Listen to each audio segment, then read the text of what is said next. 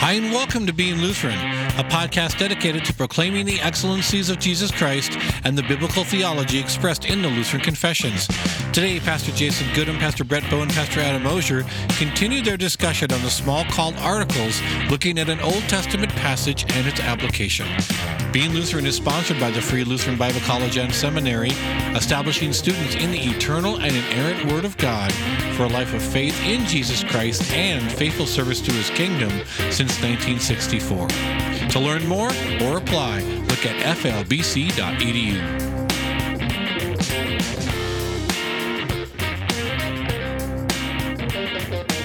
Welcome to the Being Lutheran podcast. I am Pastor Brett Boe. I'm joined by Pastor Jason Gudim and Pastor Adam Osier. All right, welcome back, guys. We are in our Old Testament episode in- a, uh, a book that we we haven't been in a lot, uh, Leviticus. Only once ever. Yes. Which we were all surprised that we had been in Leviticus even once.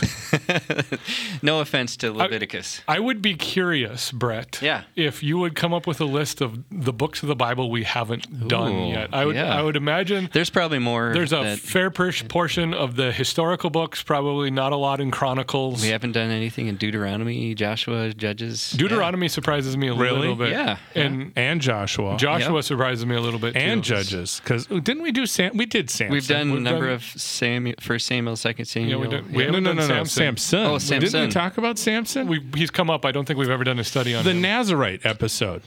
Yeah, no, we did that on. Didn't we do that on the Rechabites? In Ah, Jeremiah. yes, that sounds right. There you Yeah, Right. Yeah, and then I would, I would, I bet about half of the the Right. minor prophets we haven't done, like Obadiah. I would hazard a guess that we've probably covered or had an episode in like 36 out of the 66 books. How That's much- my. What about the What about the New Testament? Probably not second or third John. Philemon. Matthew, I think we've done a Philemon one. Really? First Corinthians, second, second Galatians, Ephesians, Philippians, Colossians. First and second Uh, Thessalonians. we haven't done any in Thessalonians. Any Thessalonians? No. Wow. This is fascinating radio. second- But yeah, Yes. we haven't done Second Peter, Jude, second or third John. Yeah, there's a couple. Jude surprises me a little bit too because you've got that whole passage on contending for the faith. Also, the book of Enoch. Ooh. you know what this teaches us, and, and I'm going to bring us back to justification here. Yeah, Save us, Adam. It It shows us Save. our weakness. It shows us our failure. But do you know who did spend time in all of those books? Jesus. Hashtag youth pastor voice. So there we are. We're, we're Well back. done. Uh, Well- we're back well to Jesus done. at least. You Back are our only hope. yes. and that's a good segue to we are talking about justification, and uh, we are in Leviticus 16 today. Uh, we're going to be looking at verses 29 through 34. I'll read those for us, and then we can launch into our, our discussion here. It says, and I read in Jesus' name, and it shall be a statute to you forever that in the seventh month, to on the tenth of day of the month, you shall afflict yourselves and shall do no work, either the native or the stranger who sojourns among you. For on this day shall atonement be made for you to cleanse you. You shall be clean before the Lord from all your sins. It is a Sabbath of solemn rest to you, and you shall afflict yourselves. It is a statute forever. And the priest who is anointed and consecrated as a priest in his father's place shall make atonement, wearing the holy linen garments. He shall make atonement for the holy sanctuary, and he shall make atonement for the tent of the meeting, and for the altar, and he shall make atonement for the priests and for all the people of the assembly. And this shall be a statute forever for you, that atonement may be made for the people of Israel once in the year because of all their sins. And Aaron did as the Lord commanded Moses. Here ends the reading of God's word. Amen. Amen. But, you know, uh, is this about atonement? It, it, it is. yes. And Yeah. we did a little research over the course of between the last couple of episodes. And uh, I I do believe Brother Tyndale was It's Tyndale, not Wycliffe. so I was wrong twice. Exactly. I Ah. which is yeah, it's there's something satisfactory about whole- that. About me being wrong. Yeah. I would like to point out, however, that I was spot on in calling you the Scott Stapp of American theologians. and I said 20 years ago that would have been a compliment. So thank you. Yeah. I appreciate that. Right. No, we we were talking about um, uh, atonement a couple of episodes ago as being uh, Tyndale, as he was writing, uh, trying to find the right word for what this relationship to God, uh, uh, you know, what's being described here, and it's a, a day of bringing two together, bringing you know to, to be at one, uh, and we make fun of it like it's something like we say like you can't cross Christ out of Christmas with Xmas and all those things, and we have all these backstories that we tell and to be pious, but truthfully, I think that that's where it came from. So we are, Brett, Yeah. talking about atonement. At one mint. At one mint. Yeah. So you know, I guess uh, just a cursory read of these verses, uh, it it feels a little bit like the people are carrying out atonement. Uh, how how would you respond to somebody that would say that? No. I think Yeah. what's so interesting about this is that the priest does the act of atonement, and very specifically Mm-hmm. about the people uh, is that you shall do no work. Hmm? and it's now as a religious religious festival, it means that you're not to be crassly working on your job while this is happening. You are supposed to be present in this moment. But I think the spiritual implications of this, you are to do no work, and the priest atones for your sin. So the starting point here mm-hmm. is the role Jesus plays in Leviticus 16 is both the priest and the lamb, okay. Well, goats, the goat. Well, yeah. dose goats. dose goats. Yes, two goats. Sounds like a good restaurant. And one one is killed, and, and his blood is sprinkled on the altar. The other is uh, the the priest lays his hands on the, the head of the goat and uh, imputes the sin of the people onto the goat, and the goat is sent off into the wilderness and away. And so what you have The is a scapegoat. yeah, Yeah. the sca- yeah. uh, what you have is the picture of you ha- you have the, the the atonement for sin or the the, the paying of uh, the the payment for sin being blood. There we go, as well as God not only just paying for our sin, but He's sending it away from us, thereby making us something different. It's the double imputation of Christ, uh, what He Not does for us. Yeah, not guilty and righteous at the same time, and, and so it's a beautiful picture, and it's almost as if in the Old Testament it was pointing forward to something that was going to happen later. You know, it was like it's almost like a foreshadowing. Yeah. I so can I make a confession here to you guys with my my twisted mind and confirmation? yeah. There, there, there- Nothing has stopped you before. there's always two things that strike me about this passage, and, and it was the things that I thought about as a farm kid during confirmation. Oh, no. The first is so it's very clear that atonement is made once per year. And, and literally the very first thing is like, what do you do? Like if you're walking back from the whole atonement festival, you stub your toe. And like you say, bleepity, bleep, bleep, bleep. And it's like, oh man, you're gonna wait a whole another year for atonement, you know, that sort of a thing. I always thought in exactly that way too. Yeah. The other thing is like, what did you do? Like, if you're on a farm outside of Jerusalem, like this random goat comes walking up. He's got the crazy eyes. Have you seen Lupe from uh, Ferdinand? yeah. yes. yes. Lupe, Lupe. She's got the crazy eyes and the teeth going every which way. That's what she looks like. like that. Is that? Do you take that as commentary on how God feels? Per- perfectly normal goat before the whole day of atonement, and then it looks like Lupe. Uh, the Anyway, whole crowd's chanting Lupe. These are what 13 year olds in North Dakota think about. Yes, This is good. I never thought about that as a 13 year old North Dakota, but Yeah, you know, well, we've man, established that, you're not really the standard bearer for a lot of things. That I listened to Creed. would have been fun to have you as, as a confirmation student. Oh my goodness! Yeah. You, you, my pastor who confirmed me is still around. You can ask him, and he will say, "Oh boy, Wow. oh dear." so atonement again. the priest makes atonement, and then he sanctifies everything around him, including the people. I think that that also is very interesting. Is he makes atonement for the altar, the the tabernacle, the priests, and the people.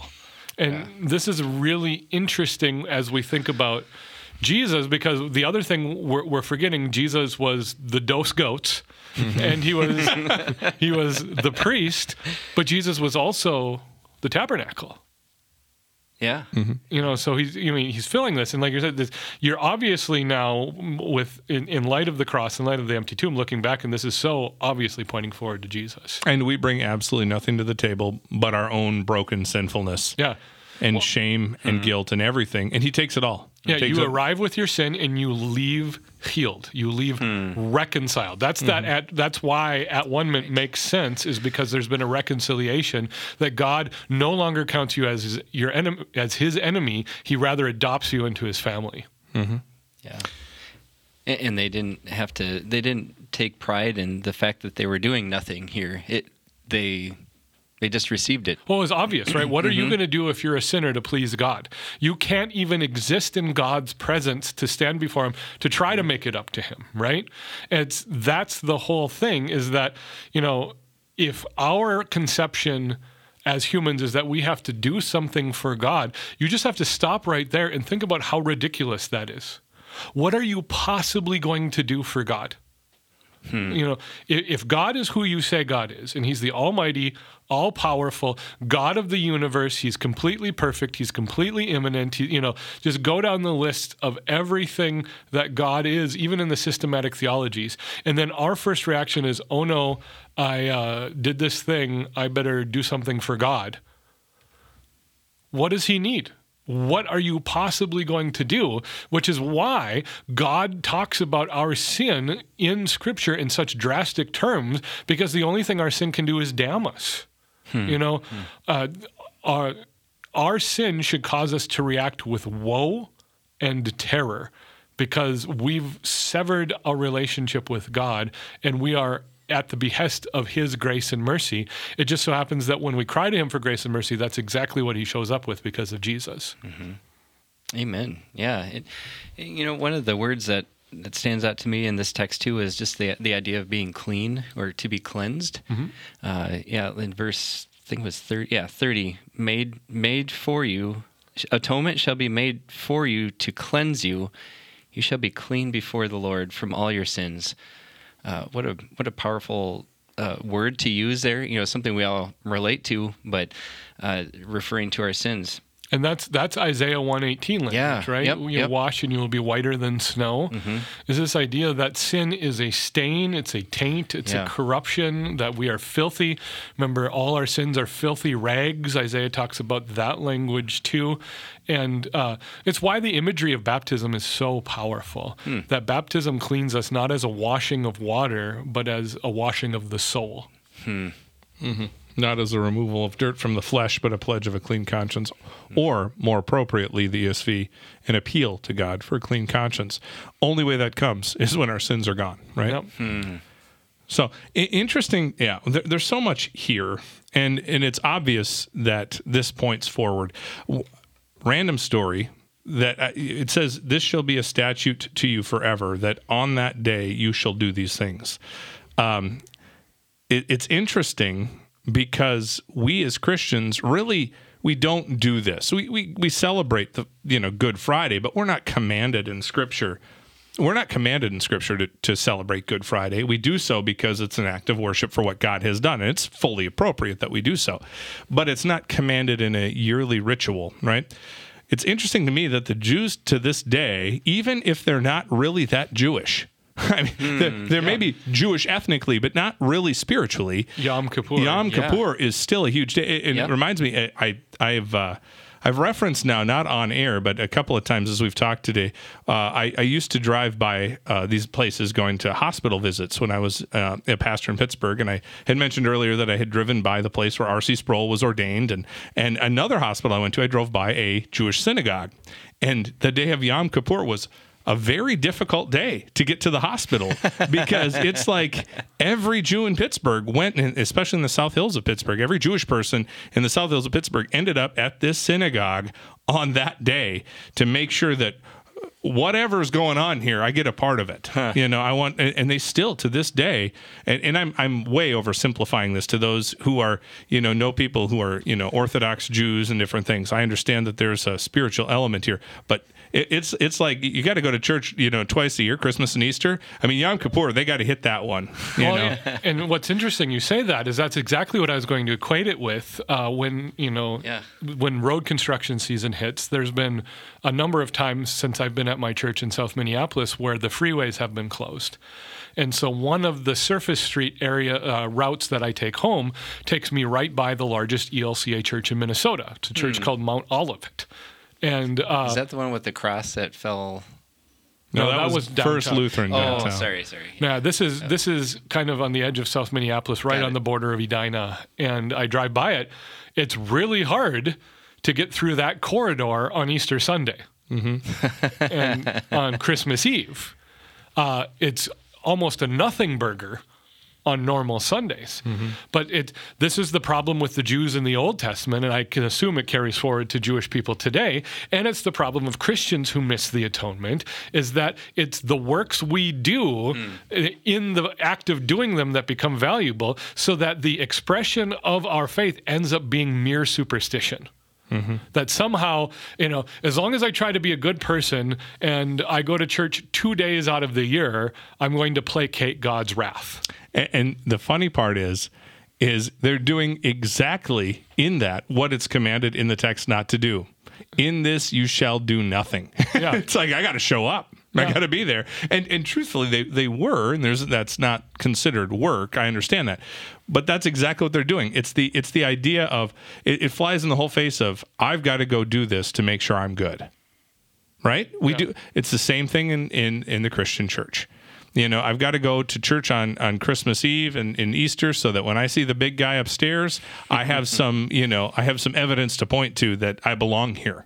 You know, it's like all of it becomes about you, about you, about you, and that's uh, that's exactly what the text tells them not to do.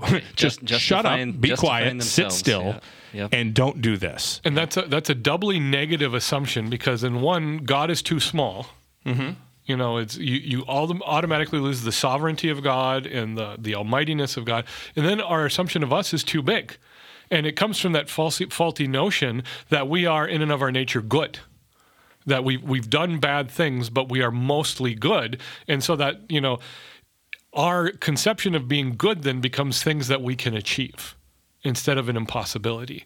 And the the power of atonement comes that we are in and of ourselves evil and in turn we do evil things so that our whole lives apart from Jesus are spent heaping evil upon evil upon evil in the presence and in the sight of God. Hmm. And Jesus comes in with his blood and he sheds that blood in our place and God looks at us and he receives us as his child not because we deserve it but because Jesus deserves it. Mm-hmm.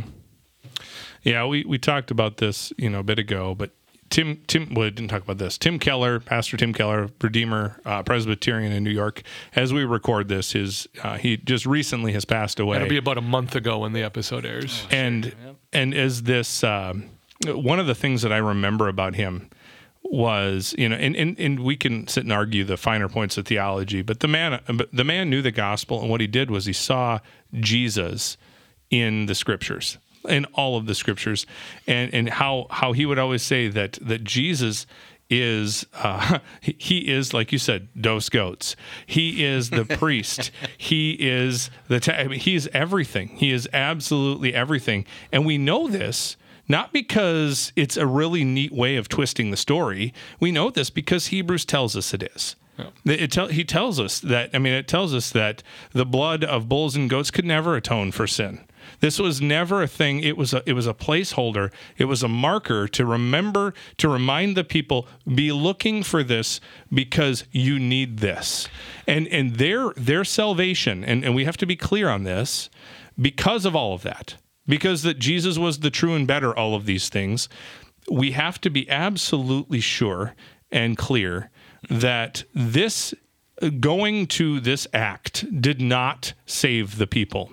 It was confidence in the one who was to come.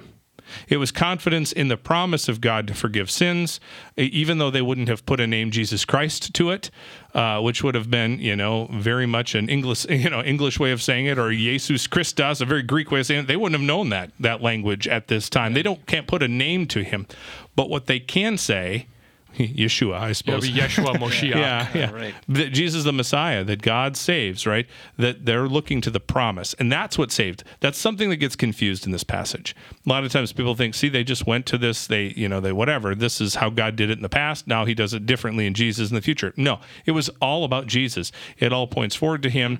It was never the blood of bulls and goats that did this. It wasn't the priest who did it. It was them as they stood in the place of the one who would be the ultimate those things. Well, the thing to point out when you have something in scripture like this that is pointing forward to Jesus and it was never the end in itself, every prophecy of Jesus and every revealing of atonement in the Old Testament is a commentary on Genesis 3:15. Mm-hmm. In Genesis 3:15, God plants the heart and soul of the gospel that the seed of the woman will crush the head of the seed of the serpent, right? And the rest of the Old Testament is what does this look like? And then Jesus shows up and he accomplishes it. Mm-hmm. Uh, amen. Um, yeah, so I, we're definitely seeing justification in the Old Testament here uh, as we look at this passage on atonement. Um, let's let's start to wrap up this episode. Any other uh, thoughts on this text and uh, thinking of the atonement? And I, I, guess I don't know if we covered this a little bit, but just seems like everything gets a uh, is made atonement for around like the sanctuary and and uh, all all of that. Um, is that any significance for us to consider that? Well, you have the the redeeming value of atonement is that everything is made holy. Then. Mm-hmm. And yeah. and the, the end times as well. Es- eschatologically, yep. you're seeing all things being made not just holy but new. Yeah, it's the redeeming of creation. There's a lot of an element in that, mm-hmm. but it's also an element, a little bit of God working through means. Mm-hmm. Right? So that he has sanctified the things of this world to point us to the things of the world to come. Set them aside. Set them aside. And, yeah, and that's the good. whole idea of, of holiness yeah. is to be set apart, right? Yeah. And so that what makes something holy now is clearly tied to the blood of Christ. And so, it, it in a way, it, this isn't the direct application of the passage, but we want to be clear that one of the effects of it, in a way, then, is it shows us that our holiness isn't based on performance. Our holiness is based on who Jesus is, right? And so, there is a way to be holy, and that is to act according to God's word. But we are holy because Jesus acted according to God's word in our place. Mm-hmm. Yeah, amen. I think one of the things too and this this is going outside of our text, and typically we like to stay within that text that we look at. But um, one of the the major lessons that I think we can learn from this particular uh, study is that justification isn't a New Testament reality justification. We we do that sometimes especially when we start talking only right? Exactly. Yeah. mm-hmm. uh, that, that's what i meant yeah, justification is in the new testament at all. Yeah it's, it's, not in the new testament. It's only in the old though. Uh, um, yeah. the, the reality though is we we think about um, we think about justification or a lot of other theological concepts in terms of New Testament realities, and you kind of get that dual God kind of thing. What was that? Uh, that Donatists that believed in the two, the Old Testament God and the New That's Testament? Manichaeism. Manichaeism. The that um, I I I got to really start memorizing my old, you know, the early church heresies because it's a lot more fun when you can say it with confidence. Those words like say, Manichaeism, Manichaeism, Marcion, you know. Yeah, just Marcion. He did that. Yeah, yeah. Marcion was the guy I was trying to think of. Don't say like me trying to say apostolic-modicum or yeah. whatever. Yeah. Apostolus-maticum. There you See, go. I still. See, I already messed it up. How many months later, and I still haven't. No, the the the nature of the Old Testament all points to this. Abraham's call is is you know quintessential picture of this, and Paul he interprets the Old Testament for us. He say Abraham was not saved because he got up and left and went to you know left Ur and went you know to the place where God had called him. He wasn't you know, saved because he was willing to sacrifice Isaac. Those are all evidences of of a work that God had done in him, and he had confidence in the promises of God. It's confidence in the promise of God that uh, brings justification for us today. So, from a New Testament perspective, and we'll look at this, of course, next week. But from a New Testament perspective, when we think about justification, it's no different. It's promise that, that God has made promises to us. He has used means to bring those promises to us. And that, you know, the means of his word most most prominently too, is he declares these things to be true. He says, This is what I've done for you, believe it. And, and, that's what it is for us today. It's not going to church, although, like we talked about last week, it's good to go to church. It's a part of your Christian vocation as we are fed, you know, the, the word of God as we go to receive the gifts that He has for us as we go out to serve Him in the world. All of those things are, are right and good, but we don't go there just to kind of check a box so that we're okay. Correct. Yep. Amen. And as we wrap up yeah. the episode, one thing is, Brian, if you're listening to this as you uh, produce this, just so Brett doesn't feel bad about not being able to say Apotelis Maticum, Brian, if you would just drop a quick Mephibosheth under the end of this episode, everyone else would feel better. Thanks. Yes. Wow. That's a great callback. Yeah, there we go. Right. All right. Amen. Thank you for joining us. Please look us up on the web at beinglutheran.com. Also, invite a friend to check us out on Spotify and iTunes. You are all invited to the Summer Institute of Theology, happening August 7th through the 11th at the Free Lutheran Bible College and Seminary in Plymouth, Minnesota. Join pastors and lay people from around the country for training in apologetics, congregational leadership, systematic theology, and studies in the Psalms. Find a full list of electives and registration information at flbc.edu/sit. God bless you and have a great week.